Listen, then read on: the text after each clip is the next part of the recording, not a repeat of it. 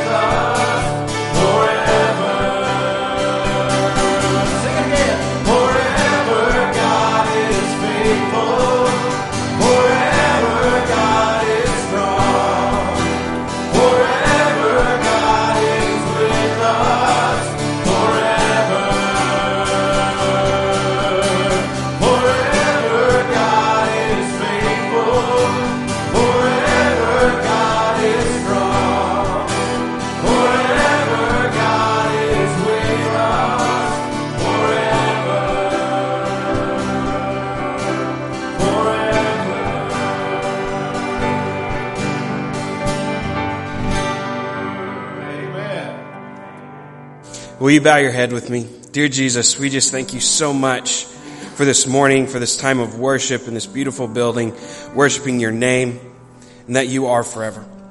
We pray now for this morning of worship that you would be with us, that you would be in this place, that you would speak to our hearts.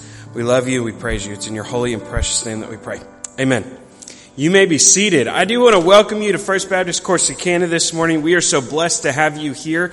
If you are new here, um, we have a guest card in our pew that you can fill out. We would love to get to know you a little bit so that we can contact you later this week and just say thank you for being here this morning. And then for anybody here, on the back of those, I don't know if you know this, we've got a prayer request um, form on the back. If you know of a prayer that we need to be praying for as a staff here in the community, please fill that out and let us know. We do not pass plates anymore anymore, um, just with the times. And so we do have prayer, uh, receptacles out in the foyer that you can turn these in. Again, we just want to say thank you for being here and welcome to worship this morning. Send a great revival in my soul.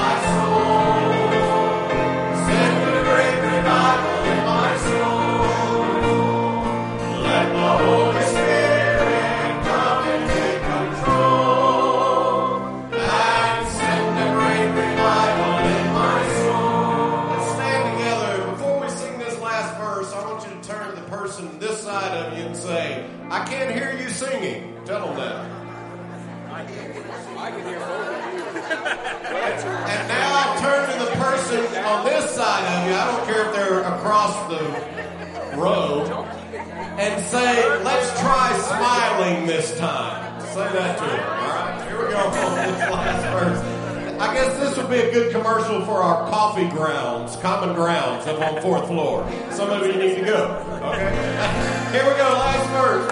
Help me go for thee.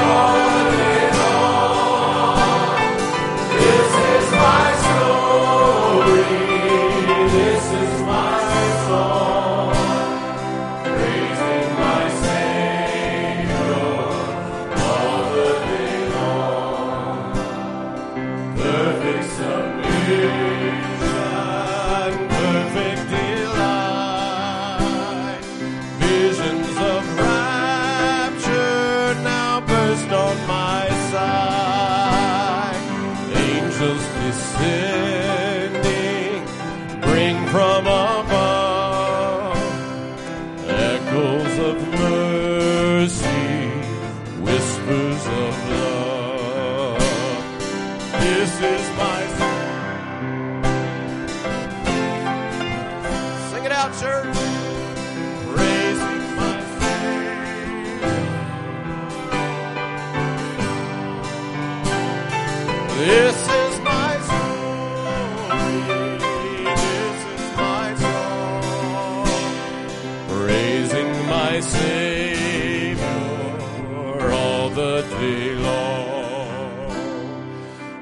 perfect submission, all is at rest. I in my Savior am happy and blessed, watching and waiting, looking above, filled with His goodness, lost in Him. All right, sing it out. This is my story. This is my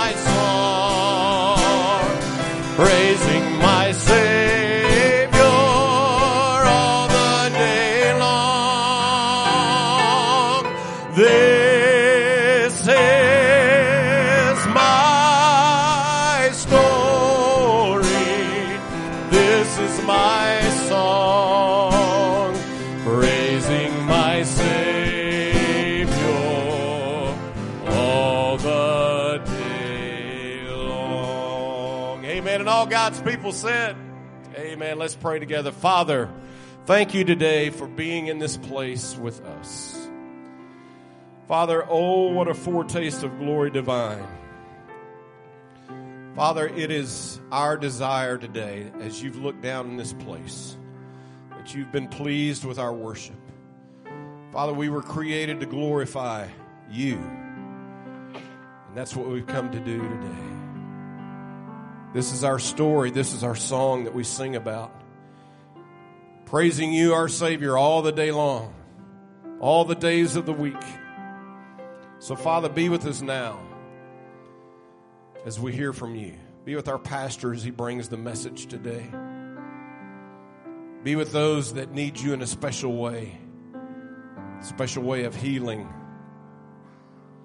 Father, it's good to see those back that have been ill it's good to see Philip Keltner, Sharon Edens, many others that have, have been sick. Father, thank you for restoring them. Father, be with us today. Speak to our hearts. In your son's name we pray.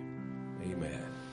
Amen. Amen. Be seated. Thank you so much for being here this morning. And um, I'm glad you're here. I'm glad I'm here. And um, it is a. It feels good to be back in the pulpit today. And um, many of you had not seen me since my surgery. and um, I am doing very, very well. About two and a half weeks away from that. I've got this microphone on my head. It's behind my ear, and I'm in I'm in debate right now, wondering if I can keep this on my head. It's kind of digging into my ear, so we'll see how this goes. If you see me wincing or making some awkward facial expression, you you'll know that this this microphone's not going well. But I am excited to be here. Um, I'm glad you're here, and um, I look forward to what God's going to do. Just in case. Just in case. I like that plan. All right, here's my question as we begin this morning. Do you think you've ever had a bad day?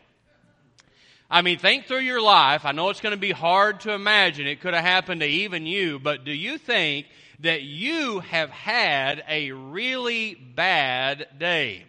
Now, if you think that this morning, I want to tell you about a man whose day may have been just a little bit worse than yours. And it's a story that I read a long time ago. It was a man who was injured while working on a job. And this is how he filled out his accident report. I'm going to read it to you this morning because I simply cannot improve on it. You just need to hear how he shared. And here's what he wrote. He said, I was laying bricks for a wall at a project, and when I finished the top of the wall, there were some extra bricks. Not wanting to drop the bricks and risk breaking them, I fixed a pulley out on a beam. I, I ran a rope through the pulley down to the barrel on the ground filled with the bricks, and I pulled the barrel up to the top of the wall and tied off the rope on the ground. I climbed up on the scaffold and I loaded those extra bricks into that wooden barrel, and then I climbed down, grabbed the scaffold and I load and, and, and the rope and I untied it. I was going to lower the barrel of bricks to the ground, not realizing that the barrel of bricks was heavier than me. He said the barrel came down and I was jerked off the ground by the rope. I didn't have the presence of mind to let go, so I, I hung on, and then it was too late, right? I hung on, excuse me, I, I, lost my place in my notes right here. I didn't have the presence of mind to let go, so I hung on, and then it was too late on the way up. I collided with the falling barrel of bricks, and it gashed my shoulder. Then, when I was pulled to the top, I jammed my fingers into the pulley, and when the barrel hit the ground, the bottom of the barrel broke the bricks, broke open, and the bricks fell out suddenly. The barrel was now lighter than me. So I went down, and the barrel now came up. On the way down, I collided again with the barrel, bruising my legs. I fell right on top of the pile of broken bricks, causing multiple cuts and bruises. At that point, I completely lost my cool and I let go of the rope, and that's when the barrel came down, falling on me. It hit me on the head, causing a cut requiring 15 stitches. And so I ask you again this morning have you ever had a bad day, right? Uh, this morning, I, I start with that because I want to talk to you about how to deal with bad days. Uh, there is no doubt that every one of us in this room today have had bad days in our lives, and, and we need to understand how to deal with those. And to get into this discussion, let me just take a step back and remind you where we were before we had all of these breaks. We were beginning this march um, into the Old Testament. I've really felt led of God for us to go back and, and capture some of those amazing classic stories, those high moments in the Old Testament where we see God's people following God in very real ways. And I think in that process, also, it's good for us to go back and embrace some of those ancestors in our faith that really teach us what it means to follow and pursue God. And so, in that process so far, we've already talked about David. Uh, we were reminded in that message that, that, that the kind of person that God uses, and we looked at David and how he was chosen and all of those things. And then we talked about how David faced Goliath, and that was a wonderful story from our childhood that we still cherish even today. And then we had the chance to talk about Elijah. And the last time that we were with Elijah, where was he? He was on top of Mount Carmel, and we see these amazing things happening in Elijah's life, but we're reminded over in the New Testament book of James that Elijah was a man just like us. Now, we're going to be back with Elijah today, and I'm going to come back to that in just a moment uh, when we talk about Elijah again. But right now, I want to talk about these bad days. And I want to be very focused on this this morning because here's, here's the truth. I want to talk this morning about depression.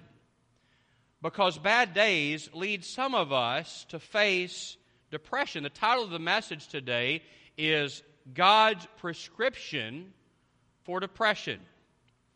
So when you have a bad day, you get a little discouraged. When you get a little discouraged, sometimes it leads to a little bit of depression. And if you're facing that today, and I know that some of us in this room, some of us watching online today, sometime in our life, maybe even right now, maybe you're facing depression. And I just want to say to you simply this that God has something to say to you. And if you've gone through times of depression, I want to add this to it you're also not alone. I want you to listen to some of the people who have suffered through periods of depression in their life. Abraham Lincoln, one of our greatest of all presidents, dealt with depression. Charles Haddon Spurgeon, one of the greatest preachers in all of history, they tell us that he dealt with periods of depression. Um, the great Winston Churchill, the prime minister during World War II of Great Britain, it says that, that he dealt with depression. And then even the wife of the late Billy Graham, Ruth Bell Graham, she also dealt with periods of depression. And so if you, if you face that today, recognize you're not alone. But here's the question How do I know that I'm really depressed? Well, I began reading a little bit and I, I, found a psychiatrist, a clinical psychiatrist. His name is Dr. Wayne Oates, and he offers his clients 10 questions. And he said if your answer is yes to seven of these 10, then you're probably someone who is currently depressed. Seven of 10. And so we're going to put these questions on the screen this morning, and we're just going to walk through and you can do a little self test, all right? Uh, question number one have you suddenly or slowly lost all initiative in relating to other people?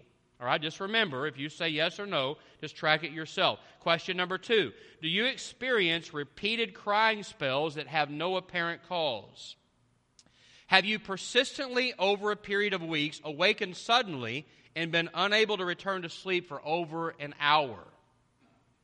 Number four, do you awaken in the morning feeling tired and face the day with dread. Number five, do you feel pain of an unspecific, scattered kind and aching all over? Number six, do you find yourself thinking about your own death, wishing life were over?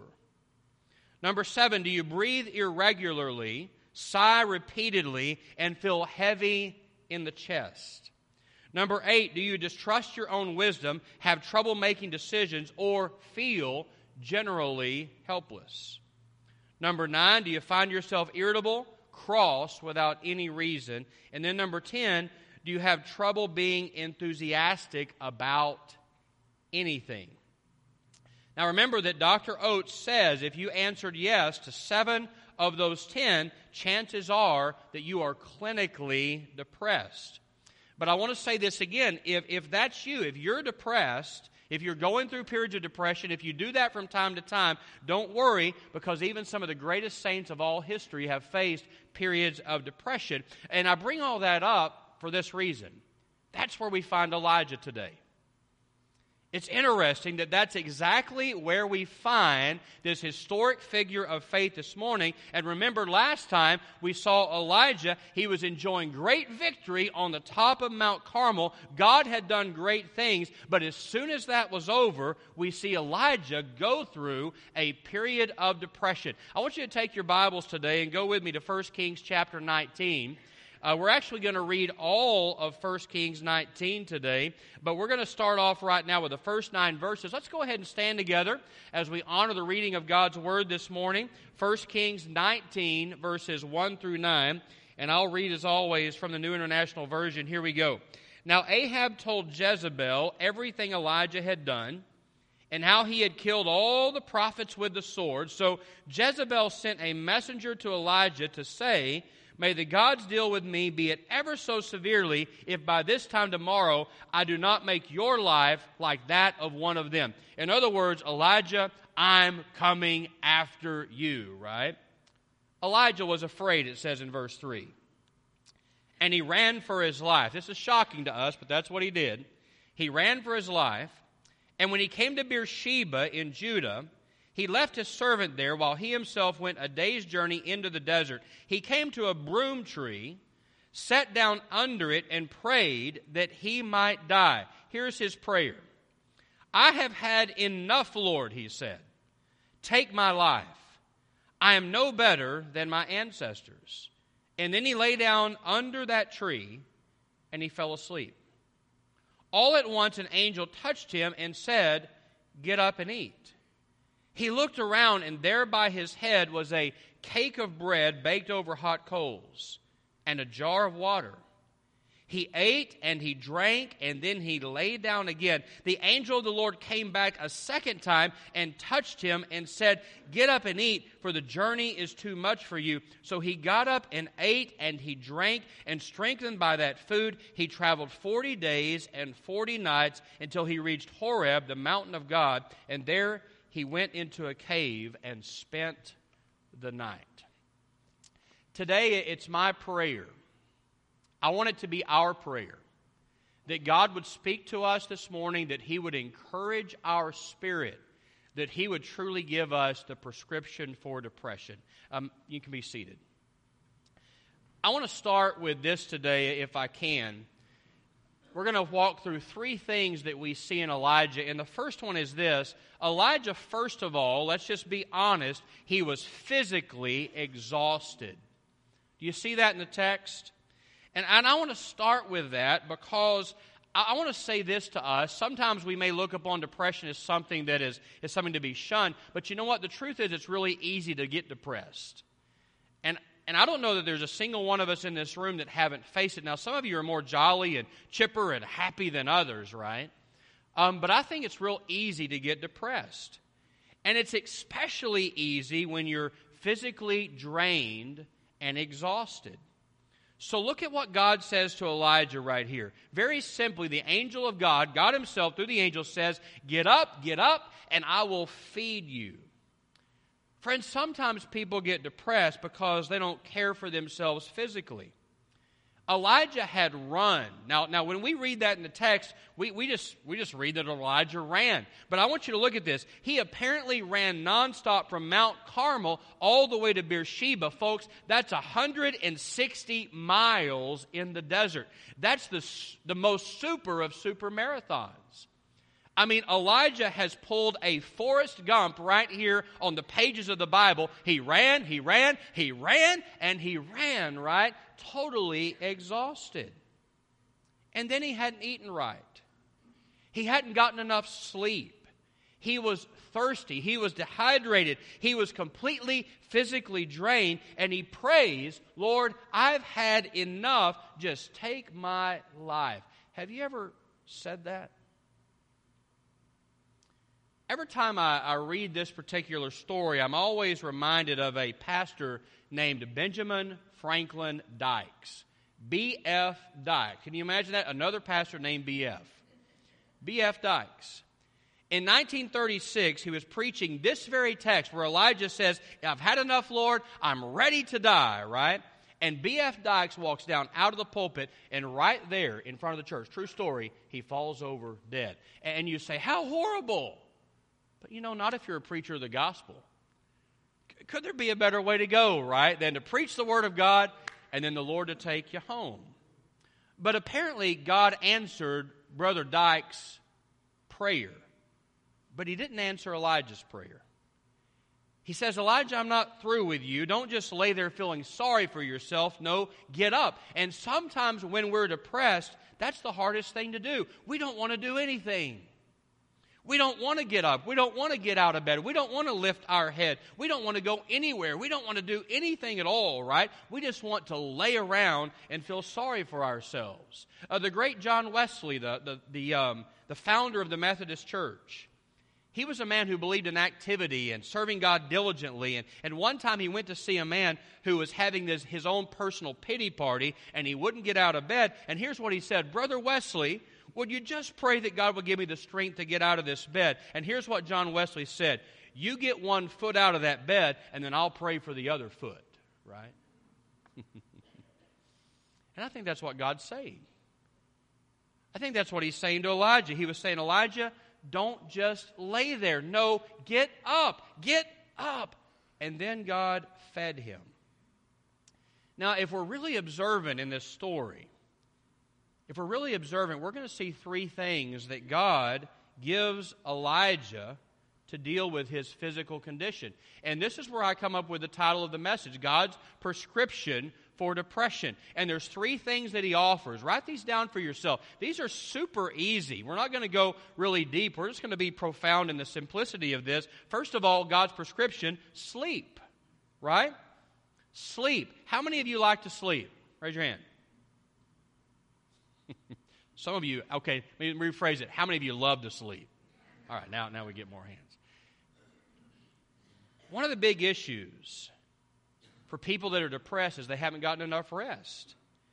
And if you're not getting enough rest, it builds up, it accumulates, and you go deeper and deeper into what they call sleep deficit, right? And before you know it, you're going through this time of depression, and part of the problem is you're just not taking care of your body. You're not getting enough sleep. And so you, are going to hear it from the pulpit today. Get some rest. Go, go to sleep. Not right now, okay? Not during the message. but go home and take a nap. Go to bed early. Don't stay up late. Get eight hours of sleep, right? Just like the doctor tells us to do. If you'll get some rest, you'll feel better. There's simplicity in this. God's second piece of this prescription is eat. First of all, sleep. Second of all, eat. God gave Elijah some food right there. He fed him. And sometimes when people are depressed, it can be just because they're not eating right. Maybe they've gotten too much junk food. Maybe they've gotten too much processed food. Maybe they're not really taking care of their nourishment properly. God fed Elijah some cake and, and a little bit of water to drink, right? Some kind of cake, probably not the kind of cake we think of. Probably like a cornbread or a biscuit or something like this. But, but we need to get enough sleep. We need to eat correctly. The third element in this, God's prescription, exercise. Sleep and eat and get some exercise. Look at verse 8. You say, Pastor, it's not like he didn't have enough exercise already, but look at what it says. So he got up and he ate and he drank, and strengthened by that food, he traveled for 40 days and 40 nights. You thought the 160 mile run to Beersheba was a lot. But God says, not only do I want you to get enough sleep and eat, He says, I also want you to get some exercise. Now, folks, it may be that simple for you.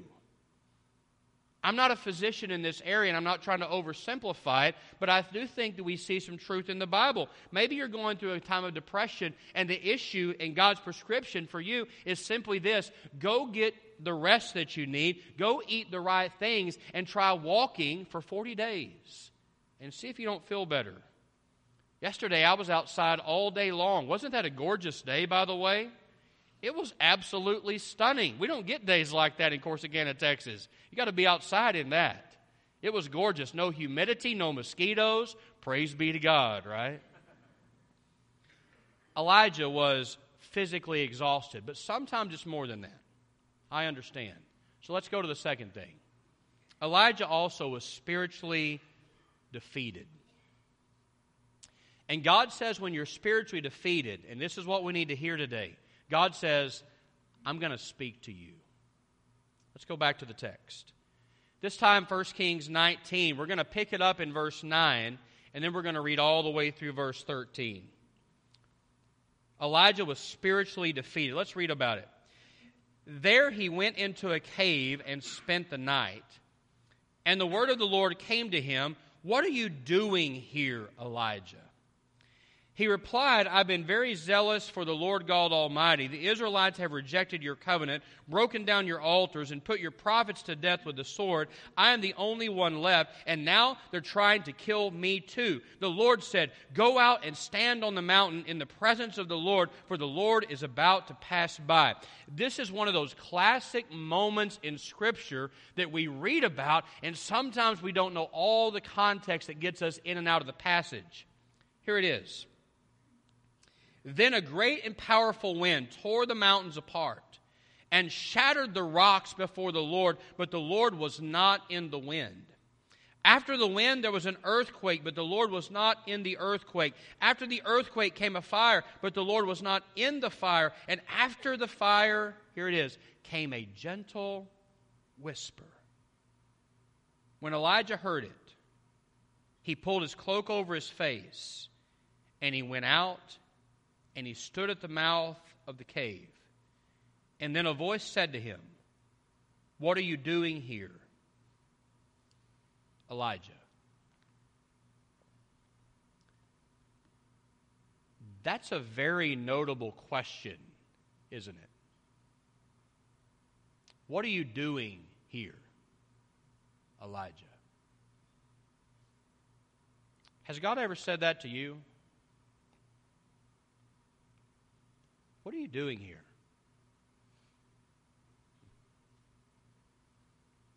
And when he asked Elijah, I, am going to kind of expound on it. I think here's what God means. The last time I saw you, you were on top of Mount Carmel. You were calling down fire from heaven. You had great faith. You had great confidence, right? But now look at you, Elijah. What are you, what are you doing?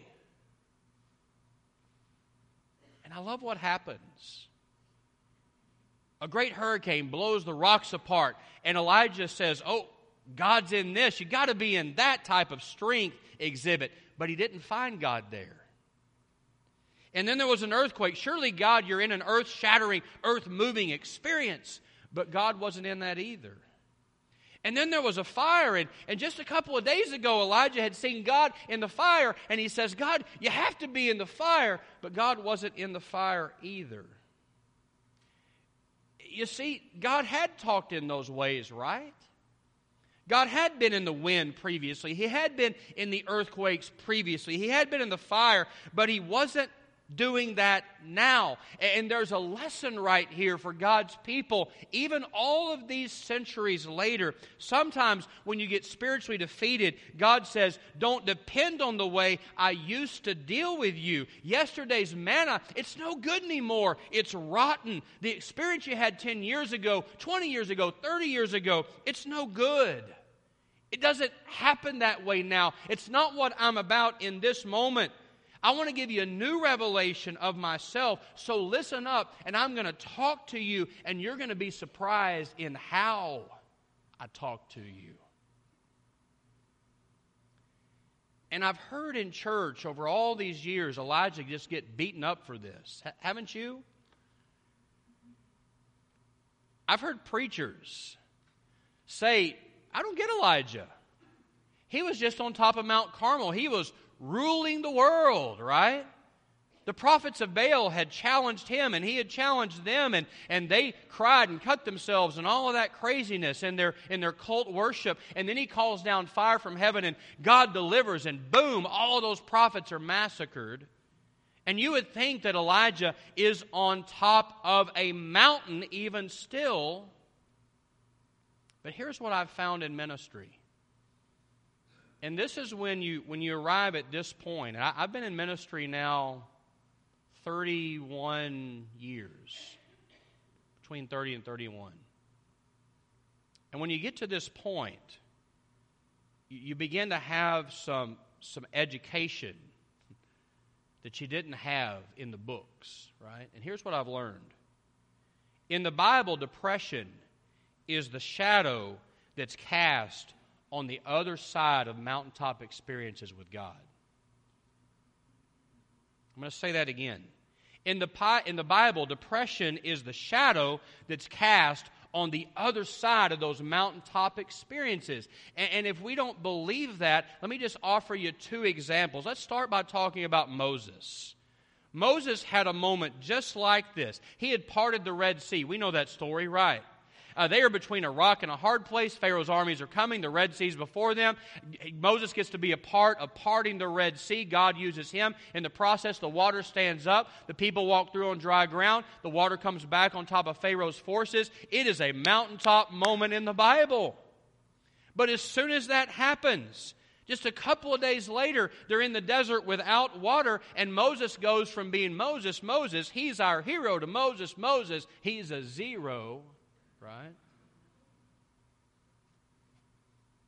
Right after a mountaintop experience.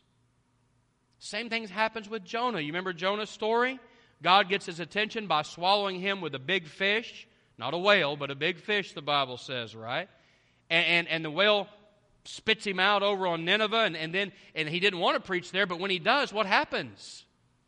Revival breaks out. Everybody in the whole town repents according to Scripture. It's a mountaintop experience. Preachers live for moments like that. Everybody heard the message and they repented.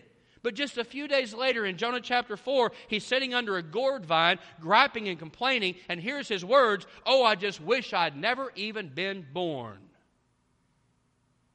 Friends, sometimes depression is the shadow that's cast right after a great mountaintop experience. You see, Elijah is depressed even after Mount Carmel. And now he's looking for God in the wrong place. Are you?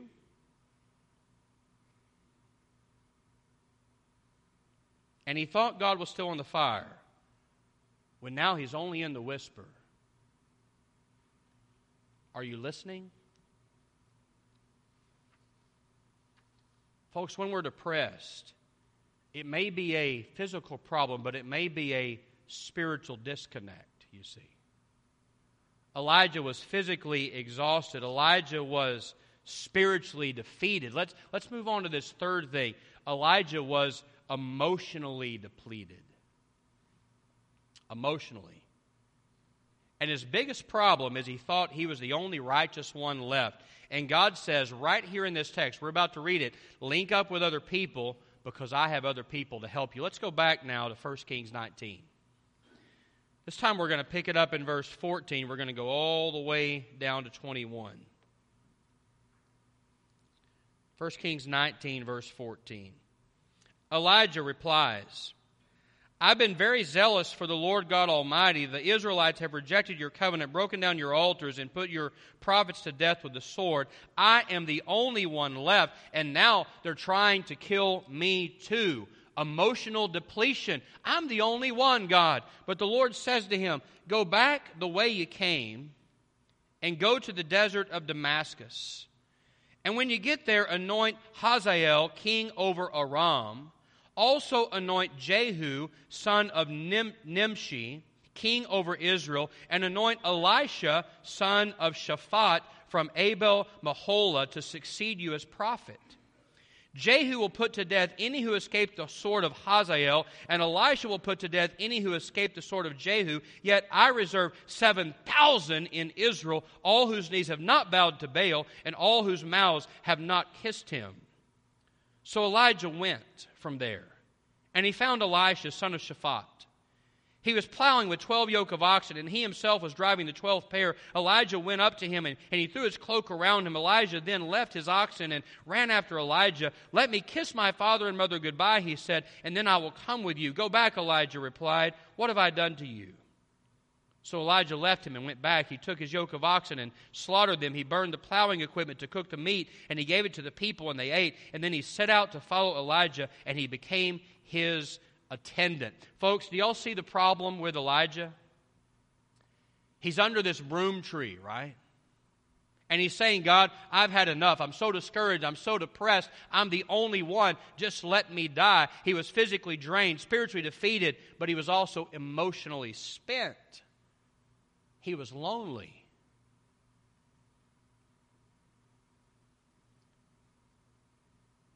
How many of us in this room would say, Pastor, I understand loneliness? Even in a crowd of people, you're still lonely. And did you know if you don't have any people with whom you can link up for support and friendship, you're going to be depressed too. You have to have others. I'm going to, I'm going to take you into the seminary just a little bit. There is a strain of teaching at the seminary level that teaches that pastors need to be professionally separated from their congregation. It's, it's one strain of, of teaching. It used to be there, it's less today. It's terrible. They say that pastors need to be different from their congregation so that they can be the pastor. And they've actually said this over the years don't make friends with members in your church. And I say, could that be the reason? In a recent study in a leadership magazine, that 70% of American pastors say they don't have any close friends. And could that be why, according to that same leadership magazine, that every week in America, 1,500 ministers are leaving the ministry? Why? Because they're emotionally spent. They don't have any strength. They don't have the support that they need. They don't have a network of real friends who love them as people. But God said, Elijah, I know you're depressed because you think you're all alone, but it's not true.